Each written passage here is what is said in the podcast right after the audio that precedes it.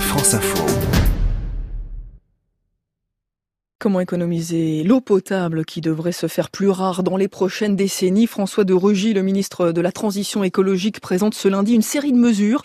Il propose notamment de moduler le prix de l'eau en fonction de la saison et de la consommation. Autrement dit, les ménages qui consomment beaucoup d'eau pour remplir leur piscine, par exemple, ou pour laver leur voiture, paieront leur litre d'eau plus cher que les autres. Bonjour Émilie Gautreau. Bonjour Céline, bonjour à tous. Alors au total, il y a une vingtaine de mesures hein, euh, qui vont être prises pour protéger la qualité de l'eau, pour euh, préserver les rivières également prise au terme de mois de discussions au sein des assises de l'eau. Alors expliquez-nous euh, de quoi il s'agit. Ce qu'on appelle les assises de l'eau sont en fait des réunions de travail, des discussions qui ont eu lieu entre des représentants du monde agricole, des associations de protection de l'environnement, des collectivités locales et des agences de l'eau.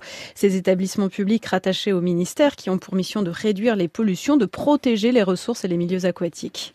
Alors les assises de l'eau, elles se sont faites en deux temps. On va commencer par la première étape. Sur quoi elles portaient La première séquence, elle avait démarré il y a un peu plus d'un an, en avril 2018. Elle s'était terminée en août et s'était concentrée sur la question des réseaux d'eau. Elle était partie d'un constat, celui de la vétusté des réseaux d'eau potable et d'assainissement et les fuites massives de certains d'entre eux, dues entre autres au manque d'investissement de certaines collectivités. 17 mesures avaient été annoncées, accès entre autres sur les financements à dégager, l'accès à l'emprunt des collectivités, notamment pour soutenir les territoires ruraux qui ne parviennent pas à investir. Et la deuxième phase? La deuxième séquence, lancée en novembre dernier, avait pour but de réfléchir aux moyens de s'adapter au changement climatique, à la diminution prévue des ressources en eau, des débits moyens annuels des cours d'eau, par exemple, de 10 à 40% en 2050-2070 par rapport à aujourd'hui.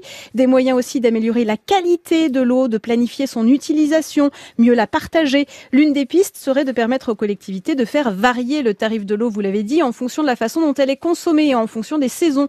Ceux qui utilisent l'eau pour remplir une piscine ou laver des voitures pourraient, par exemple, à certains moments payer plus cher. À l'inverse, une tarification sociale de l'eau pourrait être mise en place via une aide aux foyers les plus modestes. Elle est déjà expérimentée dans certaines collectivités. 25 000 km de cours d'eau devraient être écologiquement restaurés à travers la France. Autre piste avancée, le fait de faciliter l'utilisation des eaux de pluie ou des eaux retraitées pour arroser les pelouses, laver les voitures ou permettre un droit de préemption des communes sur les terres agricoles dans certaines zones pour réduire les épandages de produits chimiques à proximité de sources ou de nappes phréatiques qui alimentent le réseau d'eau potable. Dans un communiqué publié vendredi dernier, six associations de protection de l'environnement appelaient à mettre les moyens humains et financiers nécessaires pour protéger réellement, concrètement tous les milieux aquatiques.